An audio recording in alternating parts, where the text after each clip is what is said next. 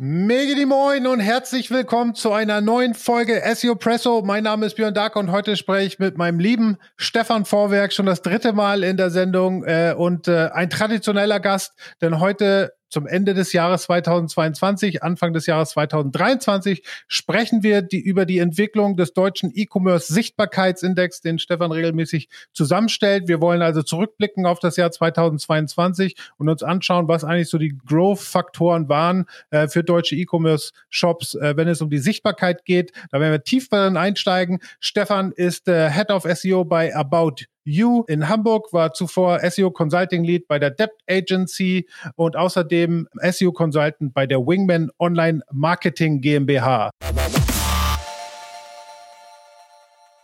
Moin Stefan, schön, dass du da bist. Ein frohes neues Jahr. Moin, moin, vielen Dank. Und äh, wenn es noch nicht zu spät ist, auch allen anderen ein frohes neues Jahr. Du hast dir mal wieder die Mühe gemacht und für mich immer eins der, der Highlights auch im Jahr, eine schöne Ressource, die man auch im Team auch intern halt weiter teilen kann, um zu sagen, hey, schaut euch mal an, was so die großen Growth-Faktoren waren in, in Sachen Sichtbarkeit. Du stellst regelmäßig den deutschen E-Commerce-Sichtbarkeitsindex zusammen, wo du dir verschiedene ähm, E-Commerce-Domains anschaust, ähm, schaust, wie viel sie an Sichtbarkeit dazu gewonnen haben oder halt eben verloren haben und dann insbesondere, was denn Faktoren dafür sein könnten, dass sie, äh, dass sie dazu gewonnen haben. Und da wollen wir heute drüber sprechen, was denn in 2022 ausschlaggebend war und vielleicht auch äh, eine kleine Roadmap fürs Jahr 2023.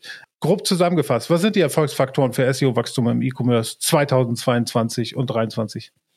Ja, ganz wichtig ist dein, das könnte. Äh, ich kann natürlich immer nur von, von außen äh, drauf gucken und so ein bisschen versuchen zu analysieren, woran es jetzt gelegen haben kann, äh, dass eine, ein Shop besonders erfolgreich war in, in einem Jahr oder innerhalb vom Vierteljahr. Ähm, Versuche eigentlich auch quartalsweise da drauf zu gucken. Ab und zu bekomme ich mal ein bisschen Feedback, dass das, was ich von außen sehe, tatsächlich auch so geplant war und so umgesetzt wurde. Das freut mich immer besonders. Also äh, wenn wenn ich euch erwischt habe sozusagen, äh, dann meldet euch gerne. Äh, dann können wir uns noch mal können wir uns noch darüber austauschen äh, im im One-on-One. -on -One. Ähm, wenn du jetzt fragst, was jetzt besondere Erfolgsfaktoren waren oder was Erfolgsfaktoren sein könnten in 2023 und wenn wir uns mal die die Gewinnerdomains anschauen, die ich auch in meinem Artikel dazu dargestellt habe, dann äh, fallen mir natürlich ein paar Themen auf. Themen, die aber auch, und das muss ich auch sagen, äh, schon im letzten Jahr aktuell waren und wahrscheinlich auch im Jahr davor. Denn äh, wenn ich die ganzen SEO-Trends-Artikel 2023 mir anschaue oder die mir durch den Stream gehen lasse, äh, dann schaue ich da mal mit einer gewissen Gelassenheit drauf und äh, verfall jetzt nicht in, ähm, naja, also äh, in, das musst du aber jetzt unbedingt machen oder dich damit auseinandersetzen. Denn wenn wir uns die äh, in dem Fall in meinem Index die 250 größten Shops anschauen, dann ist das ja nur ein Ausschnitt dessen, was da in der E-Commerce-Landschaft an Shops da draußen ähm, vorhanden ist. Denn da draußen sind sicher sicherlich zehnmal mehr Shops, äh, als ich überhaupt ähm, in meinem Backlog drin habe, was auch weit über 1000 Domains sind. Und für die gilt sicherlich im ersten, im ersten Step, macht eure Basics erstmal richtig, also richtiges technisches SEO ähm, im Griff haben, bevor man sich über die Trends überhaupt Gedanken machen kann. Man kann sicherlich sagen, okay, wenn wir das Thema Innovation treiben wollen, dann ähm, ähm teilen wir uns selber einen gewissen äh, Prozentsatz an Kapazität dem Thema zu. Das heißt, keine Ahnung, fünf bis zehn Prozent ist so ein Klassiker, dass man sagt, da kümmern wir uns um wirklich abgehobene, trendy, äh, sexy neue Themen. Ähm, und den Rest des Jahres kümmern wir uns aber darum, äh, am Fundament zu arbeiten. Ähm, was ich ganz oft beobachte, ist ein Thema ist halt das Thema Indexmanagement, also welche URLs ich in welcher Art und Weise überhaupt in den Index entlasse und vielleicht noch einen Schritt davor, welche ich überhaupt in meinem Shop haben möchte. Also das, das Managen eigentlich der, der des URL-Inventars, ne? um, um alle relevanten, aber endlichen SEO-Ressourcen wie eine Backlink-Kraft äh, oder Crawl-Budget möglichst fokussiert über den den, den eigenen Shop verteilen zu können. Ähm, und da sollte man dann ganz stark darauf achten, sehr effizient mit der Anzahl der URLs umzugehen, die man überhaupt in, im Shop hat, im Shop intern verlinkt. Und in der Regel ist da äh, weniger tatsächlich mehr. Schöne, äh, schöne Phrase. Ähm, dazu kann man sich zum Beispiel mal so ein IKEA angucken. Die haben ähm, Kategorien und äh, 65 Prozent, also knapp 1000, von den 1800 URLs, die sie da besitzen im Kategoriebereich, ähm, haben 65 Prozent schon alleine über 450.000 rankende Keywords. Ähm, und das macht, machte zu dem Zeitpunkt, wo ich mir das angeguckt habe, ähm, äh, ja, 65 Prozent der 150, pro, 150 Sichtbarkeitspunkte knapp aus. Ähm, das heißt also ganz stark auf Kategorien optimiert äh, und da auch nicht überbordend viele, sondern wirklich sehr fokussiert damit umgegangen. Ähm, in der Zwischenzeit, wenn man sich mal den, den Sichtbarkeitsverlauf von IKEA anguckt, haben die so ein bisschen Probleme anscheinend. Äh, ein, ein technisches Problem, was es da gab im, im letzten Jahr, hat richtig reingehauen in der Sichtbarkeit und gerade aktuell, als ich es nochmal gecheckt habe, geht's wieder in die, in die gleiche Richtung nach ein bisschen Erholung. Ähm, das habe ich mir aber noch nicht angeguckt. Also konzentriert euch auf wirklich die relevanten URLs, zu denen ihr dann auch ähm, ja, nachgefragte Themen ähm, äh, zuordnen könnt, sozusagen, also Keyword, Topics etc. Zweiter Punkt, ähm, was jetzt so ein bisschen neu in meinen Fokus gerückt ist, was ich so im Hinterkopf hatte und worüber zum Beispiel Kevin Indig auch relativ häufig geschrieben hat in der Vergangenheit, sind so Aggregatoren, Marktplätze im weitesten Sinne, also die ganz großen Seiten wie ein, zum Beispiel ein, äh, ähm, ein Etsy, äh, die sind gerade jetzt zum Ende des Jahres mal in meinen Fokus geraten, nachdem ich sie immer so so am äh, Peripher ähm, gesehen habe. Und äh, ich habe mir dann mal die Zeit genommen, mir das anzugucken, was äh, was die dort machen, denn ähm, Etsy ist ein mehr oder weniger auch ein Sonderfall, mit dem kann man sich nicht unbedingt immer vergleichen, weil die natürlich auch das Thema Branding, gerade irgendwie in der Weihnachtszeit habe ich sie sehr stark wahrgenommen, auch im TV. Ähm, und aus einer SEO-Sicht ist das natürlich immer immer sehr hilfreich, wenn man da das Inhouse-SEO-Team ist, wenn die eigene Marke quasi, und das ist auch ein Thema Marke, Branding, ähm, wenn die eigene Marke da tatsächlich im, im, äh, ja, im Brandbereich stark investiert. So. Und SEO exekutieren die meiner Meinung nach relativ unaufgeregt, also nichts überbordend Spezielles, ähm, aber gleichzeitig durch den Push der Marke bekommt das so eine Eigendynamik ähm, und die können halt immer weiter wachsen dadurch, dass sie immer bekannter werden ähm, und ich habe sie, ich habe sie für mich selber im, im Kopf als so DIY-Geschenkeladen, äh, wo man, wo man alles äh, äh, selbstgemachte sich besorgen kann. Ähm, das ist auch weiterhin der Fall. Das ist quasi der, der, der Kern, wo sie herkommen, da wo sie stark sind. Ähm, aber sie wachsen halt trotzdem über anderes Inventar. Das ist so ganz, ganz interessant. Also wobei ich mir beim Durchlesen der, der, deines Artikels da noch die Frage gestellt habe und, und wir hatten, waren ja im letzten Jahr auch ähm, vor allen Dingen in der zweiten Hälfte durchgehend in der Krise, ne? Durch, durch den Krieg ähm, Inflation ist groß, wir hatten eine Rezession, irgendwie Energiekrise, Leute waren preissensitiver, äh, sie haben halt auf den Taler geachtet. Es gibt verschiedene Studien, ähm, die auch gezeigt haben, dass die Leute ähm, zum ein Beispiel zum Beispiel nicht mehr in den Bioladen einkaufen gehen, weil sie äh, eher gucken, dass sie günstig kaufen als äh, irgendwie äh, nachhaltig. Und das gleiche hat man auch im, ähm, online gesehen, dass Leute weniger Fashion gekauft haben, ähm, dass Leute eher das gekauft haben, was sie wirklich brauchen. Und was ich zum Beispiel auch gesehen habe, ist, dass in der, in der Zeit so Seiten wie zum Beispiel Idealo, ne, die ein ganz klares Preisversprechen haben und dem Nutzer die Möglichkeit geben, äh, preissensitiv einzukaufen, stark gewonnen haben, auch an Sichtbarkeit und auch stark ähm, äh, nach oben gespielt worden sind. Und ich mir auch vorstellen könnte, dass bei Etsy das vielleicht genauso ist, weil dein Artikel sagt ja eigentlich, machen die so großartig nicht viel. Ne? Die haben irgendwie, äh, die haben so einfache Überschriften, da ist so ein bisschen Link-Modul, aber so richtig jetzt kann man nicht was erkennen. Und meine und das kommt wieder zum Thema Brand und Authority. Meine Vermutung da war dann, wo der erste Gedanke war, aufgrund der Krise, aufgrund der Preissensitivität kriegen sie vielleicht eine Wichtigkeit auch für Google, ähm, weil es halt keine teuren Dinge sind, sondern selbstgemacht und eher praktische äh, Dinge anbieten. Meinst du, das spielt da ein bisschen mit rein? Ja, da muss man, also das, das Thema äh, Idealo ist richtig, ähm, hatte ich tatsächlich auch zu, zum anderen Thema nochmal notiert.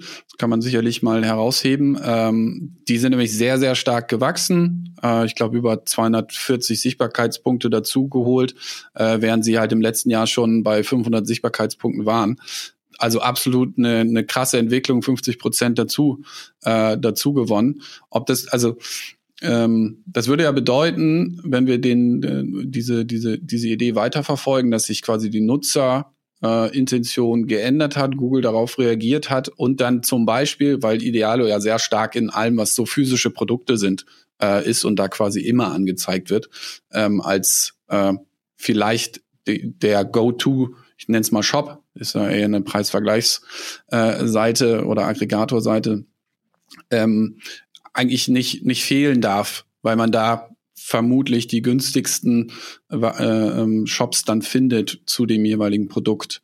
Ähm, das heißt also, die, Google müsste das quasi in irgendeiner Art und Weise dieses geänderte, die geänderte Nutzererwartung ja antizipiert haben. Ähm, ob das so algorithmisch, algorithmisch einfach so funktioniert, wäre ja zu wünschen, weil es ja quasi die, die, die Nutzer bestmöglich abholt in der jeweiligen dann auch äh, ähm, volkswirtschaftlichen Phase. Ja. Du hast es ja bei Corona auch gesehen, ne? Da haben ja, keine Ahnung, äh, Robert Koch Institut, da haben irgendwie offizielle Stellen, da haben irgendwie die äh, äh, öffentlich-rechtlichen haben zu den Themen stärker gerankt als jetzt, keine Ahnung, Bildzeitung oder irgendwie was anderes. Also wirklich haben, sie haben bewusst auf den Intent Autor, Aut, Aut, Aut Aut Aut Autoritäten nach oben gespielt. Und, und das Gleiche, äh, es ist nur ein Gefühl, aber das Gleiche äh, glaube ich jetzt auch gesehen zu haben. Und ich erinnere mich noch sehr gut an den SEO In-House Day äh, hier in Berlin damals, SMX In-House Day. Da hat der Martin Split gesagt,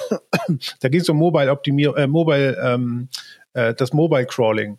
Ähm, und da waren so einige Domains, die zum Beispiel noch nicht geswitcht worden ist. Und da hat Martin Split gesagt, ähm, und das connecte ich damit ein bisschen, dass äh, die Teams bestimmte Domains in Clustern ähm, sich anschauen. Und du hast dann Domains, was weiß ich, große Domains ist ein Cluster versus kleine Domains.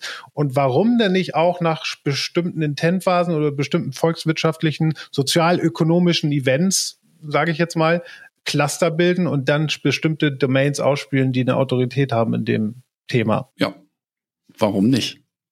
Also äh, wäre interessant, äh, ob es da eine Daten, äh, Datenbasis zu gäbe. Ähm, Würde ich mir gerne angucken. Genau, also das Thema Marke, Marktplatz und die, die Marktplatzskalierung so als zweites großes Thema mit dem Beispiel Etsy.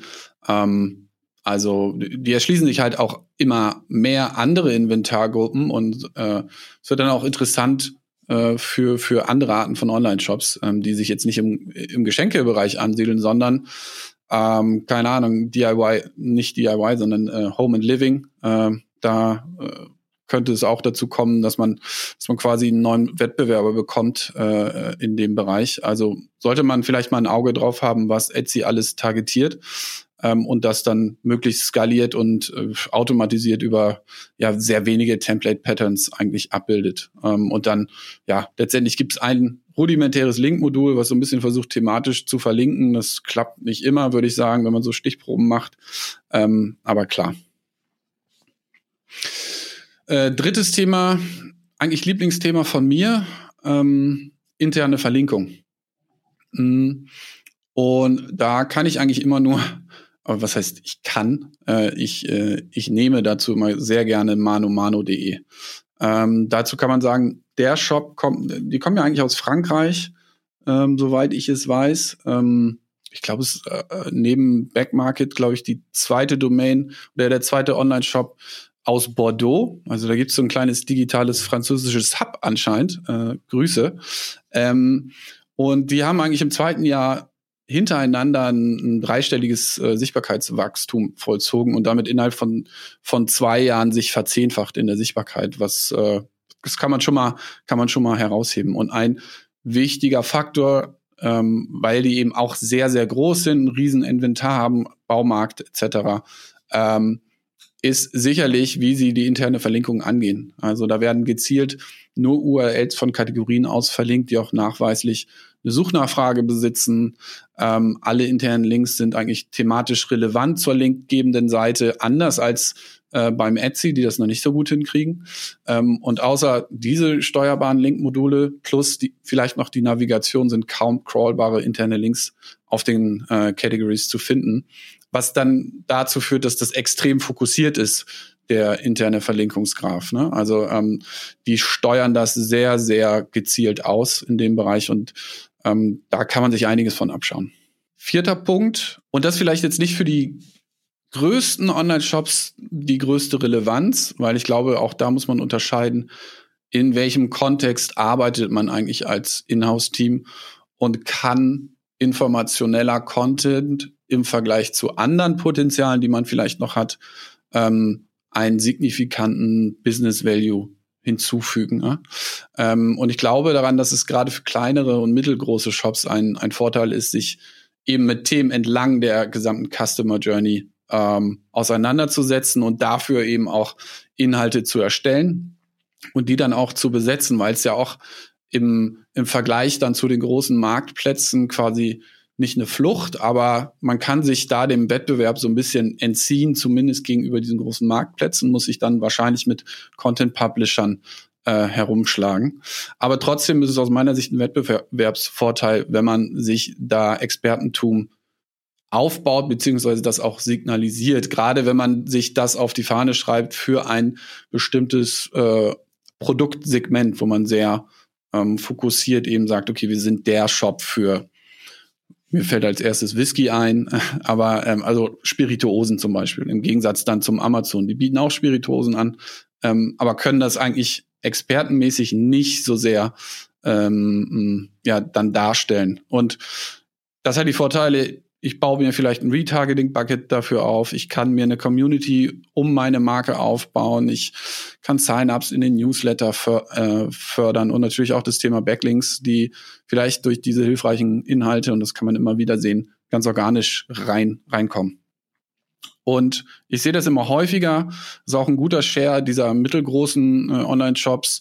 Ähm, also der Share an also der Anteil an der Sichtbarkeit eben auf diesen, diesen Bereich des Infocontents äh, ja, äh, zu, zu, zuzuordnen ist. Du hast zusammengefasst äh, großen Erfolgsfaktoren für Sichtbarkeit, Wachstum in 2022, Indexmanagement, die, die, die Platzierung der Marke, das ganze Thema interne Verlinkung und zu guter Letzt Infocontent. Du hast jetzt ja, wie du eben auch gesagt hast, eigentlich 1000 oder ja, 1000 URLs im, im Backlog, davon aber zumindest bei Top 25 mal herausgehoben, auch in deinem Artikel. Und mich würde interessieren, wenn wir noch ein bisschen einen kleinen Deep Dive machen in die einzelnen äh, Komponenten, wer da besonders heraussticht und warum. Fangen wir mal mit dem, mit dem Indexmanagement an. Welche, welche Domain in Deutschland sticht da besonders heraus? Wel welche macht das besonders gut? Das ist kurioserweise eine, ein Online-Shop, der jetzt nicht zu den, zu den Top-Gewinnern in diesem Jahr gehört. Ähm aber es ist trotzdem äh, die Domain lineshome.de. Ähm, die sollte dir wahrscheinlich etwas sagen, weil es, äh, ich würde sagen, auch schon Wettbewerb zur Ladenzeile steht. Ähm, und die, die schaffen es eigentlich, äh, also wenn wir über Indexeffizienz oder Indexmanagement reden, ich immer so den, den Daumenwert, wie viele äh, Top wie viele URLs mit mindestens einem Top 100 Ranking besitzt eine Domain laut Sistrix äh, versus indexierte URL-Anzahl. Dann bekommt man so einen schönen äh, Prozentwert raus. Ähm, und das ist bei, bei Lions Home extrem hoch mit, mit 80 Prozent. Im Vergleich äh, vielleicht zu größeren Domains wie ein Idealo, die liegen wahrscheinlich so bei 25 Prozent. Das heißt. Äh, Entschuldigung mal, stopp, das heißt, 80 Prozent der URLs, die im Index sind, besitzen ein Top 100 Ranking. Ja, genau. Ja. Ähm, das ist so ein, so, ein, so ein ganz leichter Indikator dafür, dass man, dass man quasi sein eigenes URL-Inventar äh, im Griff hat. Natürlich kann man da noch tiefer reingehen. Ähm, für mich, für den Blick von außen reicht das erstmal so als, als Indikator. Und die, die Domain sollte man sich dann äh, da einmal anschauen. Wenn wir zum Thema Markenautorität sprechen, wer hat das besonders gut gespielt? Vielleicht auch gerade im Hinblick auf Krise, diese ganze Preissensitivität, ähm, Inflation, gibt es da vielleicht ein Pattern? Ähm, tatsächlich habe ich mir das äh, die Frage auch gestellt vor meinem ähm, oder während ich äh, auf Recherche war zu, zu, zu den Gewinnern für den Artikel ähm, und habe tatsächlich dieses, dieses äh, Thema versucht zu identifizieren. Es gibt jetzt so keinen klaren, also ich habe das Gefühl, niemand möchte sich äh, positionieren als äh, Preisführer. Das heißt, bei uns kriegst du die billigsten Produkte äh, oder die nicht mal die günstigsten Produkte. Ähm, alle Online-Shops arbeiten mit dem, oder fast alle haben mindestens irgendwie einen, einen Sale-Bereich, wo es dann irgendwie um günstige Produkte geht. Aber billig ähm, hat sich noch keiner getraut, sich so zu positionieren. Könnte vielleicht ein USP sein. Ähm, was ich mir aufgeschrieben habe, da hast du so ein bisschen vorgegriffen, ist halt Idealo, die äh, sicherlich von der Krise auf jeden Fall traffic-seitig äh, profitiert haben müssen, meiner Meinung nach. Ähm, und bei dann eben fast allen produktbezogenen äh, SERPs in den Top 10 auftauchen, also physischen Produkte. Und das macht sich dann auch bemerkbar im, im Sichtbarkeits, äh, Sichtbarkeitsgewinn, von dem ich schon gesprochen habe. Generell ähm, ich weiß nicht, ob wir da letztes Jahr drüber gesprochen haben, äh, aber Bräuninger, und das ist jetzt, ähm, jetzt vielleicht kein Krisenthema, Luxus, äh, Luxusmode, ähm, aber die exekutieren das Thema, okay, bei uns gibt es die äh, luxuriösesten Marken, äh, exekutieren das sehr gut über die interne Verlinkung, priorisieren das Markenfolder auch sehr stark ähm, und hatte das Markenfolder auf jeden Fall äh, den höchsten Anteil an der an der Sichtbarkeit. Ich habe die genaue Verteilung nicht mehr im Kopf, aber ich glaube, es waren so 50 Prozent, was schon ungewöhnlich ist im Gegensatz zu ähm, anderen Fashion Shops, sagen wir es mal so. Also ich, ich kann vielleicht so ein bisschen auch aus äh, vom, von meiner Erfahrung auch bei, bei Ladenzahle sprechen. Wir sind natürlich eine, eine Seite, die ähm, sozusagen sehr äh, Search getrieben ist. Das heißt, man sucht nach einem bestimmten Keyword, äh, Nike Air Max, landet bei Ladenzeile, ähm, findet sein, sein Nike Air Max, klickt drauf und landet dann ähm, in einem anderen Shop. Also es ist eine sehr kurze Customer Journey für uns und ähm, ähm, meistens bekommt der Kunde wahrscheinlich gar nicht mit, dass er auf Ladenzeile ist. Das heißt, die Brand Perception per se ist nicht sehr groß. Und ähm, was wir halt durch in der Krise durchaus gemerkt haben, ist, dass obwohl wir eine gleichbleibende Position haben, obwohl wir eine gleich anhaltende Anzahl an Impressions haben, haben wir minimal weniger Click-Through-Rate gehabt. Und ähm, wir sind halt mal da reingegangen. Äh, meine erste Annahme war dann natürlich, dass durch diese Krise, durch diese Preissensitivität die Brand schon stärker zählt, ne? dass die Leute dann eher auf etwas klicken, das sie kennen, äh, wo sie wissen, da ist ein Idealo dran, wo sie wissen, da ist ein Bräuniger dran, wo sie wissen, da ist ein Amazon dran. Ähm, das kennen sie und deswegen ist, hat das in, in, irgendeiner Form für sie eine andere Qualität äh, sozusagen. Und ähm, darf ich da einmal einhaken? Ich ja. habe aus der aus der dem bisschen Markennähere, was ich irgendwann mal äh, äh, bei den Wingmen mitbekommen habe, als wir so unser, unser Markenrat, haben wir es genannt, äh, haben entwickeln lassen. Äh, da hieß es immer, ähm, man Menschen, Kunden, wie auch immer, Kundinnen, können maximal drei positive Vorurteile mit einer Marke verbinden. Ne? Und das ist äh, wahrscheinlich bei Amazon, äh, Idealo, das auf jeden Fall Preis, ja? äh, und das bedeutet ja aber auch, wenn ich keine Marke habe, können die Menschen im ersten Moment nichts mit mir verbinden. Und vielleicht ist das dann so äh, die, die Erklärung, weshalb äh, deine Vermutung wahrscheinlich in die oder in die richtige Richtung gehen könnte. Ja. Genau, wahrscheinlich ist es so. Und wie gesagt, wir sind dann, haben uns das angeschaut, haben gesagt, alles klar, wir müssen äh, sozusagen an den Metatiteln erstmal was machen. Das ist so das erste Greifbare, was wir machen können. Ne? Wenn du jetzt nach Winterjacke zum Beispiel suchst, du hast denn euch, About You, du hast denn, keine Ahnung, Otto, du hast einen Bräuniger, wen auch immer. Und es ist im Prinzip immer gleich. Ne? Da steht dann Winterjacke günstig online kaufen, About You, Winterjacke günstig online kaufen, Otto und so weiter. Das ist im Prinzip immer gleich. Da herauszustechen und dann vielleicht auch mit diesem psychologischen Ansatz zu gehen, gehen wir mal auf Preissensitivität Attraktivität haben wir zum Beispiel angefangen, bei den Top 50 Mode-Keywords sowas äh, zu machen wie, hey, äh, Winterjacken zum besten Preis online kaufen auf Ladenzeile und so weiter. Man könnte unterstellen, in unsicheren Zeiten sind Marken halt Sicherheit oder zumindest für die, die jeweilige Target Group äh, äh, können die das ausstrahlen, ja. Ja. Was ich auch interessant fand im Artikel, also es scheint dies, es sind natürlich auch Aggregatoren dabei, aber es scheint diesmal nicht nur große Aggregatoren, dass sie per se gewonnen haben, sondern es gibt halt auch spezielle Nischen äh, äh, oder Shops wie zum Beispiel Hugendubel oder Backmarket oder Doc Morris zum Beispiel. Ähm, du hast Hugendubel insbesondere herausgestellt. Ich meine, wenn man jetzt auf den Shop geht und so, er, er sieht jetzt nicht sehr modern aus, sage ich mal, aber trotzdem scheinen sie ja irgendwas richtig gemacht zu haben. Was, was hast du entdeckt? Das ist eine tolle Frage, weil ich ja, das ist schon das zweite Mal, dass ich geschrieben habe, dass ich eigentlich nicht weiß, warum da was passiert ist. Äh, es sieht, sieht auch nach einem Uplift äh, während des, äh, während eines Google-Updates aus. Ähm, kann ich, kann ich nicht entzaubern, ehrlicherweise. Also, ähm, die machen sicherlich jetzt nicht, also rein vom visuellen Erscheinungsbild spricht mich das jetzt auch nicht unbedingt an. Äh, was sie gemacht haben. Sie haben ihre äh, mobile Subdomain um, um äh, abgeschaltet und sind jetzt responsive, ähm, also fully responsive. Das hat gut funktioniert, haben sie anscheinend auch sehr, sehr gut aus einer SEO-Sicht exekutiert, was ja schon mal ein Indikator dafür ist, dass sich da jemand drum gekümmert hat, äh, weil wenn das nicht der Fall wäre, ähm, dann würde man, würde man da was ganz anderes sehen, nämlich irgendwie Sichtbarkeitsverluste.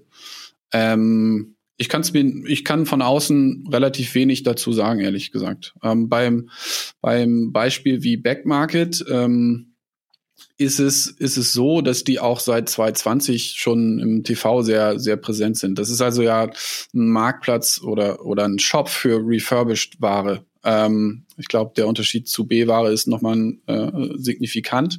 Das heißt, die arbeiten Elektronikartikel auf. Und was ich ganz interessant war, dass zum Beispiel deren ähm, äh, Marktbegleiter, äh, ähm, der, der, der Gründer des Marktbegleiters Refurbed im gleichen, äh, im gleichen Segment, der war nämlich vorher bei Amazon genau für dieses für diese Kategorie zuständig und er hatte im OMR-Podcast erwähnt, ja, für so einen Player wie Amazon ist das gar nicht so interessant, das so prominent zu spielen, weil man sich dann selber kannibalisieren würde. So. Und wenn ich sowas höre, hm, dann äh, ähm, ist es ja ganz klar, dass ich genau in diese Lücke mit einem äh, sehr spezialisierten Angebot eintreten kann, in, wenn der Markt groß genug ist für mich. Ne? Also das wird sicherlich, keine Ahnung, kein zweistelliges Milliarden-Business äh, werden, hm, glaube ich. Bauchgefühl. Ähm, aber es wird sicherlich genug sein, um damit Spaß zu haben äh, und sich dann auch gegenüber einem Amazon positionieren zu können, auch im SEO-Bereich. Ne?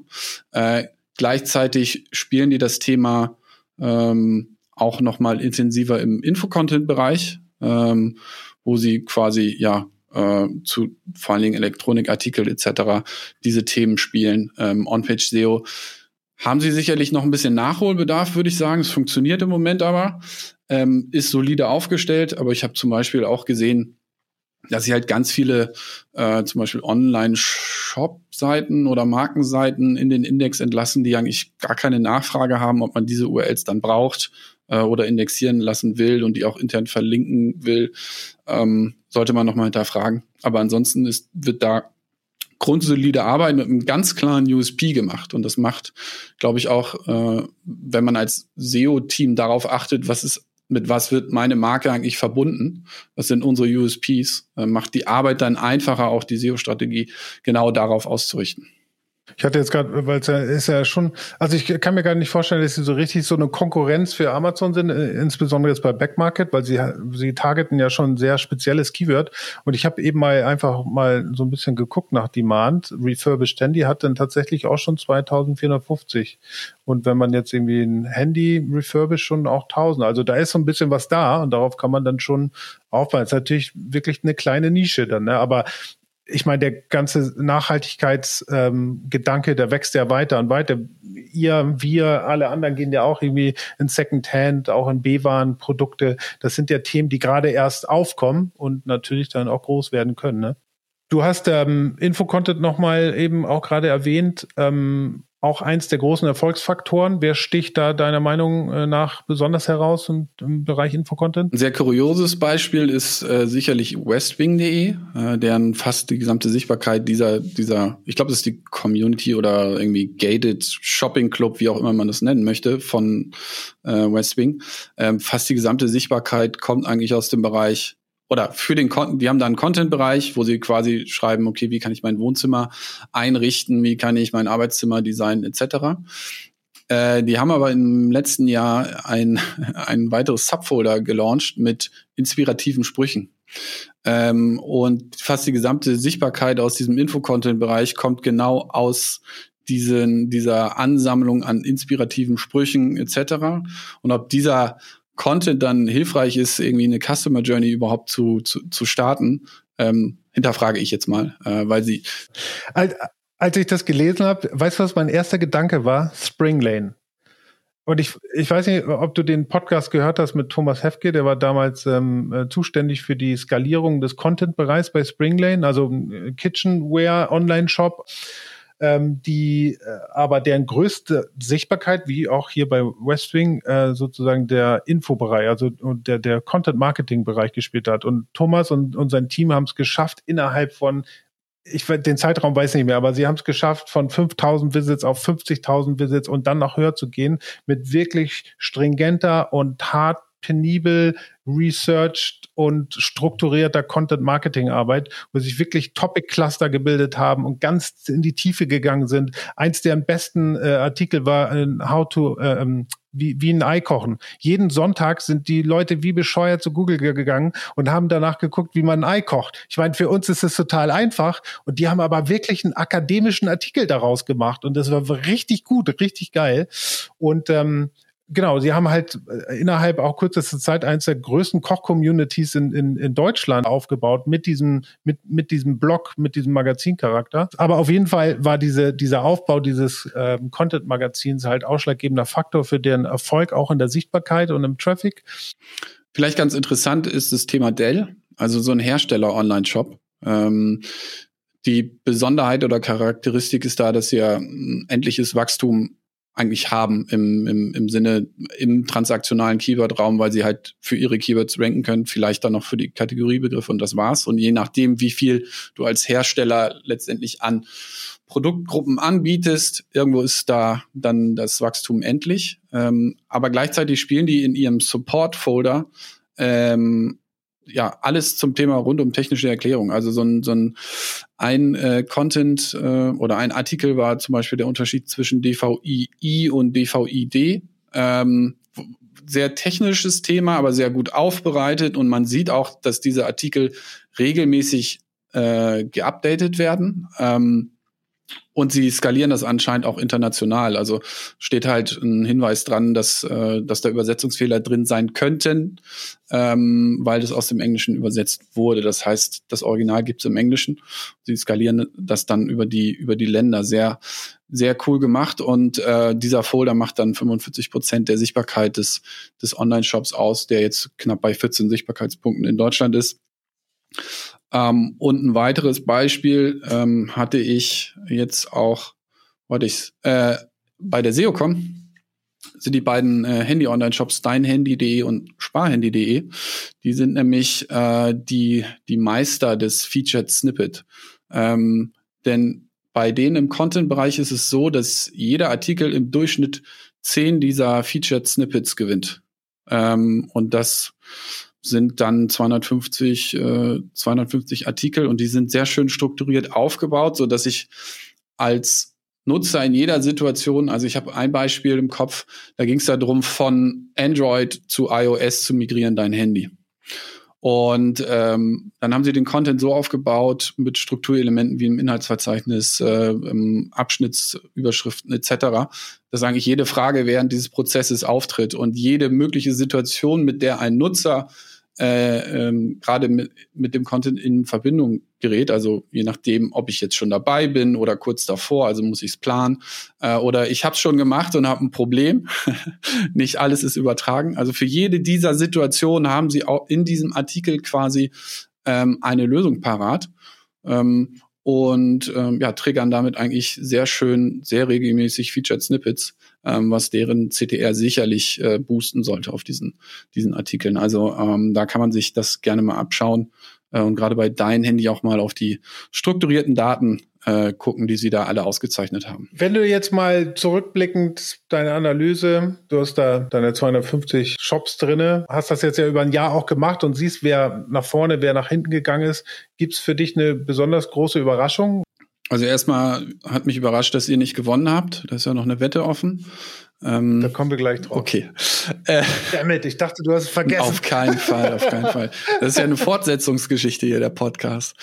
ähm, ja, also tatsächlich hat mich äh, Mano Mano das Wachstum schon überrascht. Also wer zwei Jahre in Folge so stark wächst, ähm, bei einer Basis, die schon sehr hoch war, ähm, der äh, innerhalb von zwei Jahren die Sichtbarkeit verzehnfacht. Das hat mich schon überrascht und das ähm, das Wachstum eigentlich auch noch un ungebrochen weitergeht, ähm, das ist für mich die größte Überraschung eigentlich so äh, in dem in dem Index. auf jeden Fall. Lässt sich denn eigentlich für dich jetzt eine Vorhersage oder Fokusthemen für 2023 ableiten oder bleibt es sozusagen bei den Erfolgsfaktoren, die wir besprochen haben?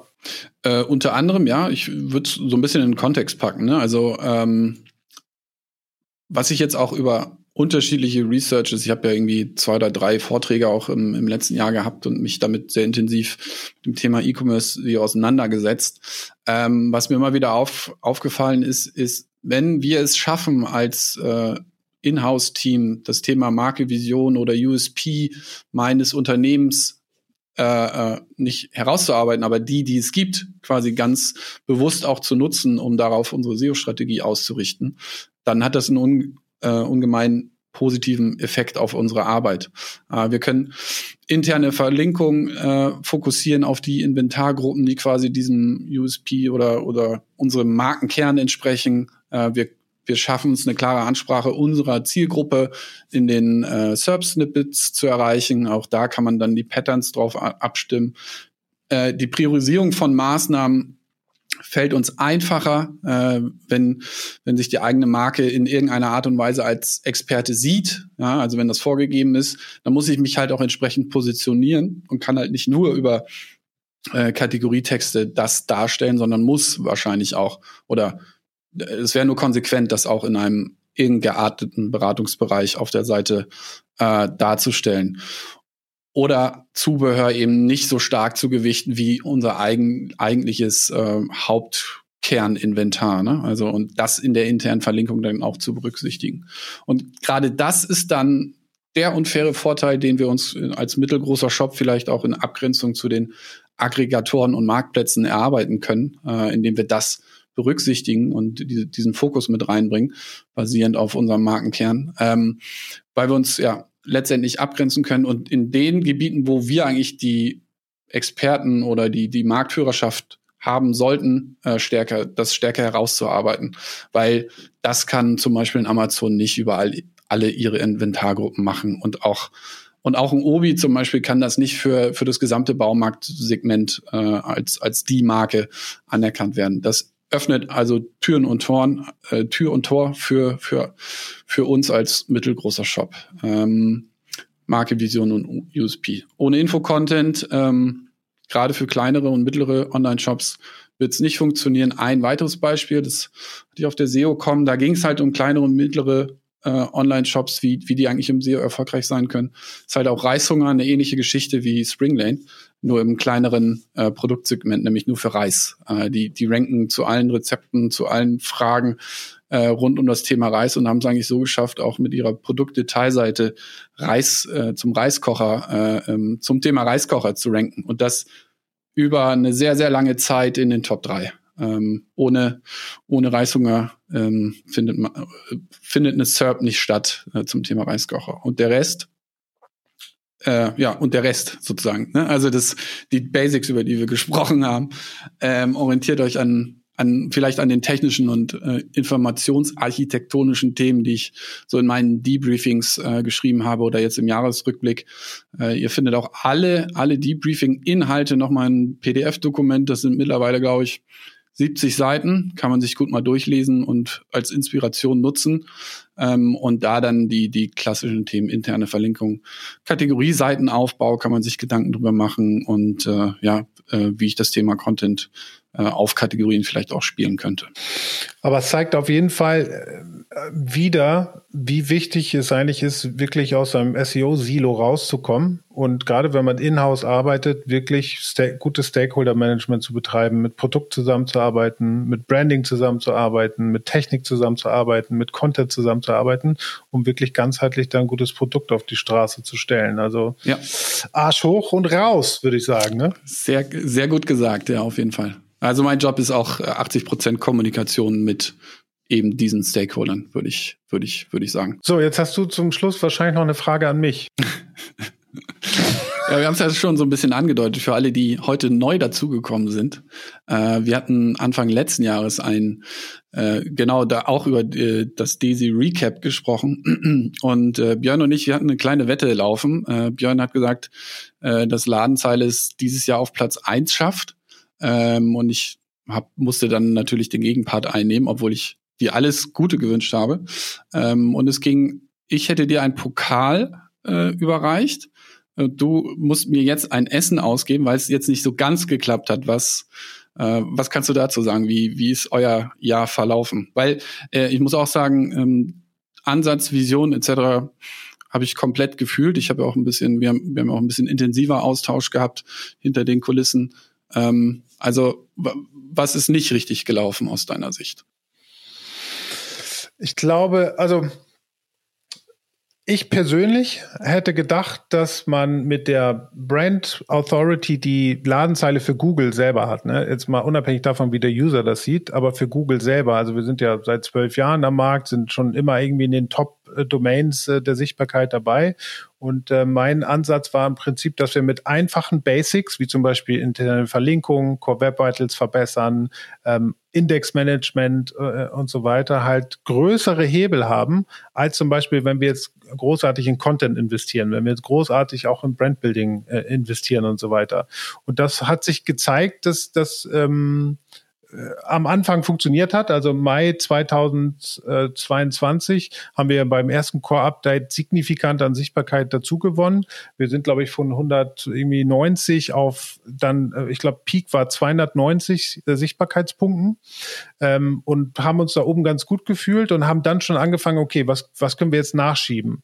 Ähm, jetzt könnten wir uns sozusagen auf den Top-Themen auch um Content kümmern, weil wir sehr wenig Content auf den Seiten haben, ähm, ähm, dass wir sozusagen damit angefangen haben, dann fing aber die Krise an. So, dann hattest du natürlich äh, andere Fokusthemen auf einmal. Man musste sich irgendwie darum kümmern, dass Conversion Rate runtergeht. Man musste darum kümmern, dass Traffic runtergeht, um irgendwas machen. Und dann kam September Core Update 2022, wo Google und das ist meine Vermutung wieder, ich, ich bin ja gerne auch philosophisch in dem Thema unterwegs, ähm, auch wusste ja schon, dass Krise da ist, dass da was geht. Und mit dem Update sozusagen wir signifikant dann wieder an Sichtbarkeit verloren haben und jetzt ungefähr auf demselben Niveau sind wie vor dem Update 2000, äh, Mai 2022. Und es hat sich einfach gezeigt, dass das ähm, fährt oder diese, diese, diese Entspanntheit, die ich hatte, zu sagen, okay, wir sind eine Authority von der Domain her, lass uns lieber was ins Produkt erstmal investieren und so äh, Low-Hanging Fruits äh, nehmen, halt nicht ganz richtig war, sondern jetzt sind wir auch wieder in uns gegangen und haben ähm, den Plan für 2023 gemacht. Da sind genau die Themen, die du auf deiner Liste hast, nämlich einmal kompletten Cleanup machen. Wir schauen uns jetzt wirklich alle Seiten an, die wir im Index haben, ähm, kennst ja Ladenzeile, wir sind ja in der Tiefe sehr gut. Also wir haben eine Kategorie und, und schlachten das in der Tiefe so dermaßen aus, dass du bis eine Winterjacke mit Manschettenknöpfe in Rot mit Stehkragen äh, für Frauen sozusagen. So tief gehen wir darunter. Und ob das jetzt alles sinnvoll ist oder nicht, das müssen wir uns jetzt einmal anschauen. Äh, auf der anderen Seite sind wir gerade dabei, wirklich äh, ganz intensiv in das Thema Content zu gucken. Ähm, wir haben ja den großen Bruder Idealo auch. Äh, die sind sehr erfolgreich damit. Das heißt, wir müssen versuchen, nicht nur wir gucken gerade da rein, dass wir mit Produkt-Reviews, also echten Product-Reviews sozusagen Content auf die Seite bringen. Auf der anderen Seite auch informativen Content auf die einzelnen Kategorieseiten zu bringen. Ähm, sind dabei Templates neu zu gestalten, wie so eine Kategorieseite auch ein bisschen mehr als Kaufberaterseite aussehen kann und nicht einfach nur eine Ansammlung von verschiedenen Dingen. Ähm, und das sind jetzt so die Themen, auf die wir uns jetzt konzentrieren. Nebenbei natürlich die Seite noch performant zu halten ähm, und unterstützen auch das ganze Thema Branding und Content ähm, ähm, äh, sehr stark mit. Also äh, es, es, kommt am Ende zusammen zu dem, was du da identifiziert hast. Man darf sich halt nicht auf äh, ausruhen, sondern man muss halt wirklich kontinuierlich an der Marke, am Indexierung, am Content, an der Skalierung und so weiter, interne Verlinkung halt arbeiten. Das ist halt so. Und das hat uns so ein bisschen äh, gefehlt. Aber die, die die Themen, an denen ihr dann fundamental gearbeitet habt, die werden sich ja dann auch auszahlen, wenn euer neuer Plan aufgeht. Also ich glaube, das ist kein, kein verschenkter Invest an der, der Stelle, äh, äh, wie ich ihn sehen würde. Nee. Nein, absolut nicht. Absolut nicht. Wir haben, äh, das hatte ich ja auch im, mal bei LinkedIn gepostet, mal so ein Poll. Wir haben halt auch das Problem, ähm, dass wir strategisch natürlich auch das ganze Thema Nachhaltigkeit gehen wollen. Ne? Das heißt, wir haben für eine Kategorie nehmen wir jetzt wieder Lederjacken, haben wir einmal Lederjacken, wir haben Lederjacken Damen, Lederjacken Herren, das ist noch unkritisch und dann geht schon los mit Lederjacken gebraucht, Lederjacken äh, B-Ware und vielleicht noch Lederjacke reduziert. Und das ist eine ganz große Herausforderung für mich, auch gedanklich, äh, weil ich eigentlich dagegen bin, so viel ähm, äh, Seiten zum Thema Lederindex in den Index zu schicken. Auch wenn der Intent vielleicht variiert. Aber ich bin der Meinung, dass das zu viel ist und dass man das besser steuern sollte. Ja, aber äh, vielen Dank für für den Insight. Ich glaube, das äh, ist auch nochmal für die für die Zuhörer in äh, ganz interessant, mal so in den Maschinenraum zu gucken. Äh, und dass du da so so transparent und offen bist, kann, glaube ich, dem der einen oder äh, anderen nur helfen, äh, auch mal über ich nenne es jetzt nicht Fail, aber vielleicht, dass ein Plan, den man im SEO hat, nicht aufgegangen ist ähm, dass das ja aber nicht heißt, dass man schlechte Arbeit gemacht hat, äh, sondern dass das unser tägliches Brot ist, zu Entscheidungen treffen auf Basis von unbekannten Kriterien ähm, und möglichst den besten Weg da finden müssen. Und wenn es halt nicht geklappt hat, dann muss man halt einen anderen Ansatz, Ansatz finden oder suchen. Ich glaube, das ist ganz wichtig. So sieht's aus. Am Ende des Tages sind wir alle äh, Detektive. Wir müssen halt herausfinden, was am besten funktioniert. Und das, ja, wie du sagst, das ist halt so. Und es hat geklappt bis äh, zum September 2022. Jetzt sind die Karten neu gemischt und jetzt muss man halt ähm, sich anders positionieren. Aber am Ende des Tages sind es halt immer die gleichen Themen. So sieht's aus. Das würde ich auch so zusammenfassend äh, unterschreiben. Stefan, es hat irrsinnig Spaß gemacht. Ich freue mich schon auf die nächste Analyse. Dann gucken wir definitiv gemeinsam wieder rein. Ähm, ich wünsche dir alles Gute nach Hamburg. Freut mich, dass ähm, du da gewesen bist. Und ich hoffe, dass wir den Hörern auch was mitgeben konnten. Ihr vergesst bitte nicht, den SEO Presso Podcast zu abonnieren auf Spotify, Apple Podcast, überall, wo es gute Podcasts gibt. Und ähm, a review a day keeps the doctor away. Ciao. Ciao.